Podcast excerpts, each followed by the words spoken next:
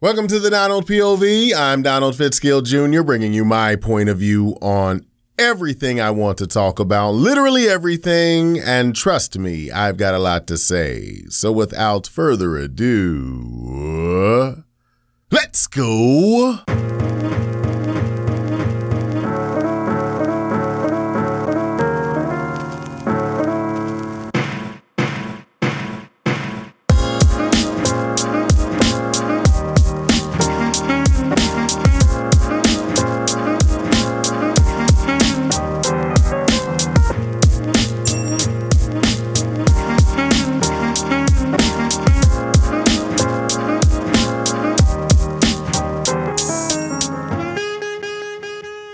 I think playing poker might be one of the most misunderstood activities that I've ever experienced.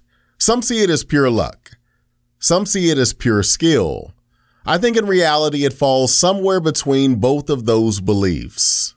Some are able to make a living off of it, while others simply cannot. And some talented individuals can use their gifts to not only win at poker, but succeed in peripheral activities associated with poker. Tyler Cambre is one of those talented individuals. Tyler is out of Dallas, Texas, is a professional poker player, author, and cinematographer. I had a chance to sit down and speak with Tyler a few weeks ago. Let's listen in on how Tyler got started in cinematography. My dad was a photographer and okay. he won a lot of contests, so I had a little influence from that to be behind a camera. And uh, I think it was about three and a half years ago now, close to four. I bought my first camera, which was a Sony. It was a A6000, hmm. and uh, it had a lot of really good automatic settings on it. So it really helped you go down the track to learn. It was kind of expensive. It was like seven hundred something dollars. Wow. Yeah, it, it, was. It wasn't cheap, but it came with two lenses and a bag, and it was super crisp images. It was just something really to get a good foundation going to move forward. If I ever wanted to potentially do more than just photography. So I took a long time researching the camera uh, or different types of cameras. I just started shooting things at the beach when I was living in Florida and uh, learned how to use the video aspect on it a little bit and got really creative with it from there. And now I have a couple cameras and a lot of stuff. Eight and a half years ago, Tyler began writing a poker psychological thriller called Grinders. He's now written eight seasons of this series. Let's listen in on how Tyler got started writing. I started training and driving 18 wheelers over the country. And uh, a couple months into it, it was, I was like, man, this really sucks. I, have gotten to see the whole US really early. And I've been to pretty much every city and state. And it's like super beautiful. But man, this is really lonely. There's no social life. I don't get to come home for two months at a time. And even when I'm home, I'm home for like three or four days and I'm back. I'm gone. So I I've always been a writer. I was so bored out of my mind. I had played every X. I, I hooked the uh, I hooked the Xbox up in my in my truck with a TV. So I played every video game I'd ever had. I'd blown through everything. Like I had nothing to entertain myself. Mm. So I started writing. I started writing a western, and I started writing something about a crazy spring break experience I had had. Being a poker player comes with its fair share of ups and downs. Let's listen in on how Tyler honed his craft at poker and formed the basis for his psychological thriller, Grinders. I was inspired to really get into poker because of my artistic abilities in writing and the story that revolved around it. I, am so deep in the world, I've become a good enough player now to where not only do I know how to make a living off of it, I, I really comprehend pretty much everything. Not I can't say everything. There's too much to explore about the game. Right. But I, I comprehend so much about it now. There's really no reason for me to ever quit playing again because the structure that I built for myself, which I'm trying to implement to other people, it works whether you have a job or not.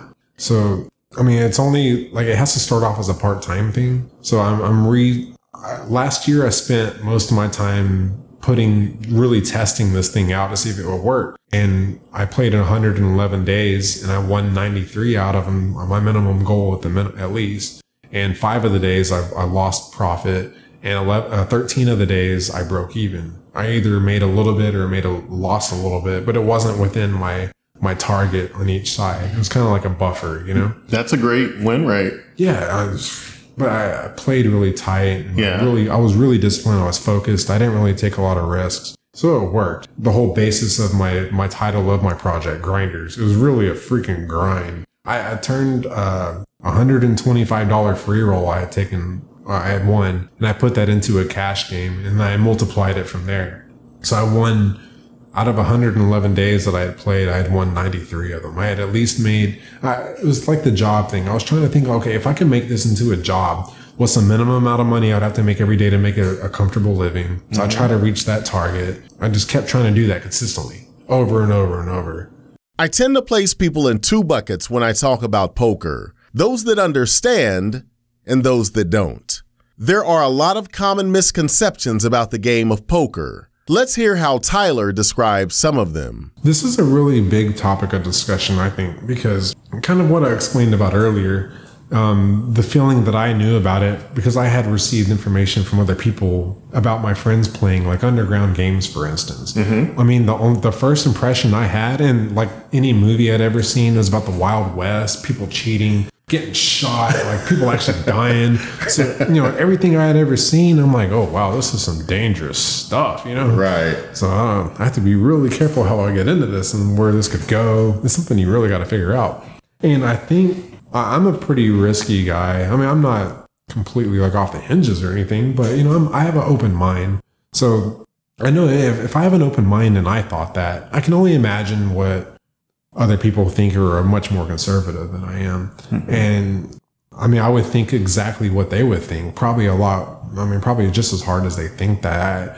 What what I noticed about the poker economy was that it has the the wide range of classes and social statuses as any other market you could ever imagine. And the only reason it has such a bad connotation to it is because people don't know how to regulate their money. They do gamble. There is, I mean, even though it is a game of strategy, you had to discover that. Otherwise, it is a gambling game. Right. You know, there just happened to be a structure to it. You could manipulate around it, and you could definitely turn it into something besides gambling. Um, but uh, otherwise, I think the perspective on it it needs a new light for sure. Yeah, I mean, it's definitely rough, but at the end of the day, if you really sit back and analyze it, you know where you know where to go and you know where not to go. Right. Like I mean, even even if you have to dip your toe in a little bit just to kind of get an idea, like is this okay? Is it not? It's usually when even when you get to that circumstance, you're usually in a safe place anyway. So you know if you're not supposed to be there, and if you're it's a place that you can tell it's an uncomfortable place, it's because it is, and you don't need to go to that spectrum of this market. Right. And just to stay away from it. But uh, as a whole, it's a much smaller percentage of, of bad, uh, if anything negative, than I would suggest it would be because of the way the image of it is. It's much less negative than it's portrayed, I would say. For future updates on Grinders and any other projects that Tyler is working on, listen up. As far as uh, the literary updates, I would probably contact me on my Facebook to keep up with that. I talk more on there than I do my other social platforms. Okay. So uh, Tyler Cambre, it's pretty easy to find me. I have a poker picture. Um, there's only probably a handful of people with the same names. I'm pretty easy to narrow down. Uh, otherwise, I like to use Instagram more than anything anything now. Okay.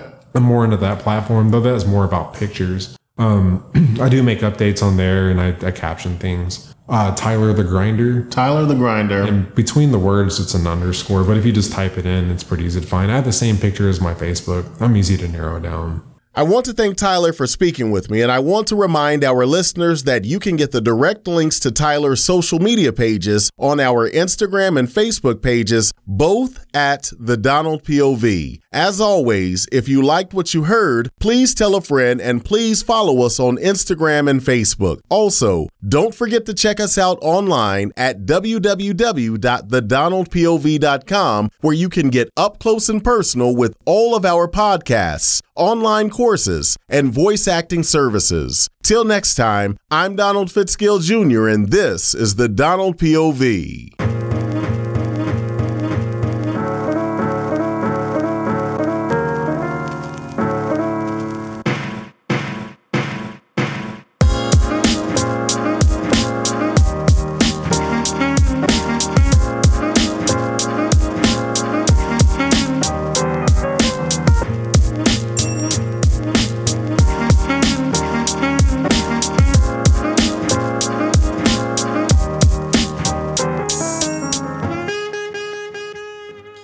Brought to you by the Speakeasy Sound Company. I'll holla.